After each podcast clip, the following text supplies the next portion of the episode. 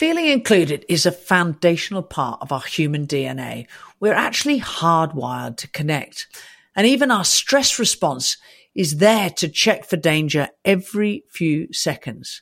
So creating inclusion in your team as early as possible is a key priority. And how to do it is the subject of this week's Connect. I'm Pia. And I'm Dan. And this is Squadify Connect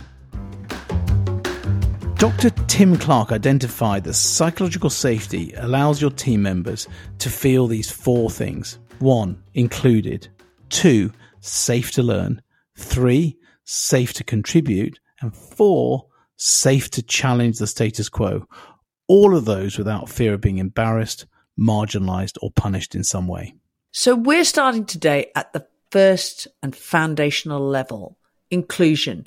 This is a basic human right and, and a way to demonstrate respect to individuals.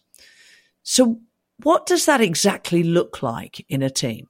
First, knowing everyone's name and how to properly pronounce them is an absolute must. You know, this sounds crazy, but it's not. Getting a name slightly wrong sends all the non inclusive signals. So just check in with them, make sure you got the pronunciation right, and stick with it. Here's the second one. Some team members can use all the oxygen in the room by over talking. So watching out for this is really important as it can quickly lead to excluding others. So look about how you can invite and encourage quieter members for their opinions and thoughts. Another way to make sure that the share of voice is balanced is in meetings, aim to ask more than you talk. Asking questions with curiosity that invite others to contribute is key. Make sure they're open questions to gain more information from others and recognize those contributions and ideas, even if they may not be perfect. And here's another two. The first one, it's a key one. Avoid comparing people's ideas as this can often lead to internal competition. And it can often feel for some people who don't feel confident about their ideas to feeling like they won't voice them again.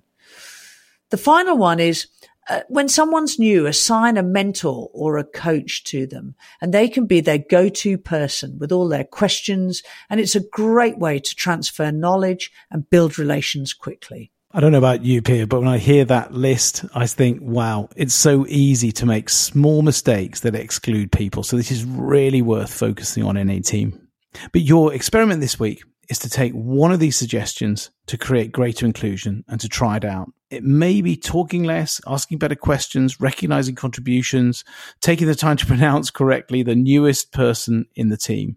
These are all small acts and completely free but they create the foundation of an inclusive climate in your team on which you can build the next two levels learning and contributing. Check the show notes to see those ideas written down to help you remember and choose something to focus on. So, enjoy trying out these inclusion hacks and see you next week for the next level of psych safety.